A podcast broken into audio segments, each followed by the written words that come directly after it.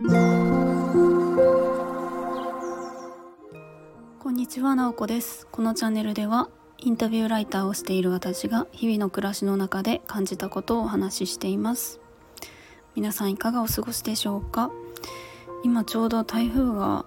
日本海の辺りを通っているので私がいるところは関西でちょっと離れているんですけれどもだいぶ一日風が強かったなと思います皆さんがいる地域では、えー、大丈夫だったでしょうか？と今日はですねえっ、とテーマとしてはえっと、豊かな暮らしと充実したキャリアは両立するのかっていう話をしたいなと思います。で最初にお伝えしとくとこの話全然あの結論はないというか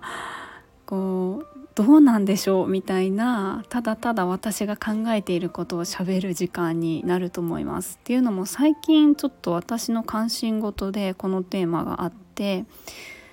まあ豊かな暮らしと充実したキャリアちょっともしかしたら人によって思い描くものが違うかもしれないんですけども、えっと、まあ豊かな暮らしって言ったら自分の時間とか自分の家族との時間とか、まあ、そういう、えっと、時間を大切にしたりとかその部分であの豊かさを感じられるっていうところでキャリアっていうのがまあ仕事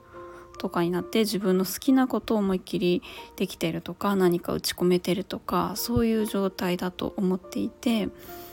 うんとまあ、ただこの2つって切り離して考えるんじゃなくて関係し合っているお互いにこうあの相互に影響し合うものではあると思うし暮らしの中に、まあ、キャリアというのか暮らしの中に自分の働くことっていうのがま暮らしの一部として入っていると思うので全然こう違うものではないとは思うんですけどもなんかこの最近こう自分の暮らしとか働き方とかを考えていく中でなんかこう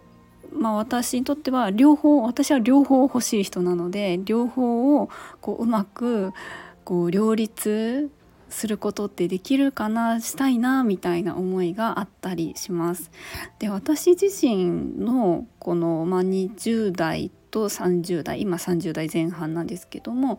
をこう振り返ってみると社会に出てからのことを振り返ってみると20代の時って、まあ、特に若い頃こう社会人になってから5年間ぐらいって、まあ、正直自分の豊かな暮らしなんて全然考えてなかったんですね。まあ、そこに意識が向いていなくってとにかくもうがむしゃらに働いていたっていう感じだったので何て言うかうん充実したキャリアともちょっと違うのかもしれなくってただただ必死に働くっていうことが全てだったのでとにかく勉強してできること全てやってもう勤務時間だとか生産性とかじゃなくてとにかくがむしゃらみたいな時代がありました。でそこから本当に自分のそのキャリアを見つめていって自分がこうどういうことをしていきたいのかっていうのを考えて、まあ、あの働く内容とか場所を変えたりとかいろいろ模索しているのが20代後半でした。でその時もは、えっと、キャリアっていう充実したキャリア本当に自分が心からやりたいこと情熱注げることって何だろうっていうのを考えているのが20代後半っていう感じだったんですね。でじゃあ、えっとまあ、30を過ぎて今私33ですけれども今はっていうと結構この23年くらいは、うんと、キャリアキャリアっていうよりかは自分の暮らしの中でキャリアを考えるというか自分はどういうなんかキャリアを歩みたいのかっっていうよりかは自分はどう生きていきたいのかどんな暮らしをしたいのかっていう感じで仕事だけじゃなくて自分の24時間をトータルで考えるようになってきたなと思うんですよね。なのでこの最近は割と充実したキャリアを考えるよりかは豊かな暮らしっていう方にすごく意識が向いているなと思います。まあ、それはまあ一人暮らしだったところからそのパートナーと出会って一緒に暮らすって考えた時にじゃあ2人の時間とかそういうことを考えていってうんと、暮らしに意識が向いていったなっていう感じがしています。で暮らしに意識が向くとやっぱり自分のじゃあ働き方とかも考えていって、まあ、割とあの変化していく中で今はま会社員から離れて私はこうフリーで仕事をするっていうような選択をするようになりました。まあ、それもやっぱり私自身が豊かな暮らしを考えていた時にその時間と場所に縛られないとか自分が本当に心からやりたいと思ったことをやりたいと思った人と一緒にやるそういうふうに柔軟に動きたいっていうのがすごくあったのでそういうふうに決めていったんですね。でまあそういうふうに考えていくと豊かな暮らしと充実したキャリアって考えた時に私は結構今豊かな暮らしの方にこう重点が置かれていて充実したキャリアを考えていくとちょっとこうスローペースにはなっているなと思うんですね。まあ、充実したキャリアってなかなかこうもうちょっと詳しくなんか言ってみた方がいいのかもしれないですけど別に私の20代前半の頃みたいになんかがむしゃらで必死で一生懸命やっているっていうことが充実しているキャリアなのかって言ったらそうではないとは思うんですけどなんか本当にこうなんでしょうね。ただできることをできる範囲でそれなりの形に収まってやるっていうよりかは何かちょっと挑戦してみるとかあの少し難しいって思えることでもやってみたりとかなんかこうできる範囲のことを無難にやるっていうよりかは本当にこうありたいっていうところに向かっていってるちょっとでも進んでいる感覚っていうのがキャリアの中であるっていうのがすごく大事だなと思ってます。そうなんでまあ私フリーでやっているとですねやっぱりこう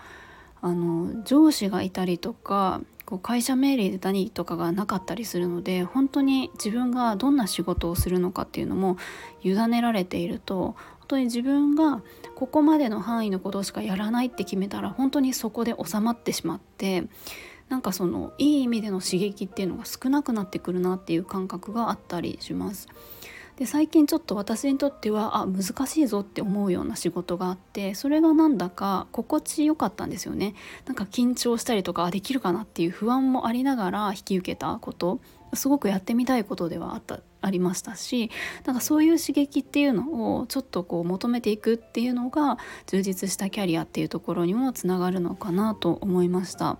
まあ、本当にバランスなんですよねなんかどちらも自分にとって本当にちょうどいい形っていうところで両立できるのが私にとってはすごく理想だなというふうに思っていますキャリアを全然捨てて本当に豊かな暮らしって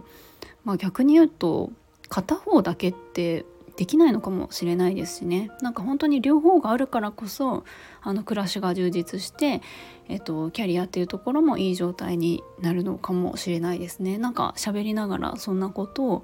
あの考えました。うん、皆さんはどうですか？今の自分の状態とかその暮らしとキャリアってどんなバランスでやっていますか？うん、なんかそれも変化していくものなのかなと思ったりしています。ということで今日はなんかこれといって結論がないんですけれどもうんまあそうですね。両方こう両立して自分にとってちょうどいいあの暮らし方キャリアの歩み方ができるといいなっていうことを話してみました。今日も最後まで聞いていただきありがとうございます。もいもい。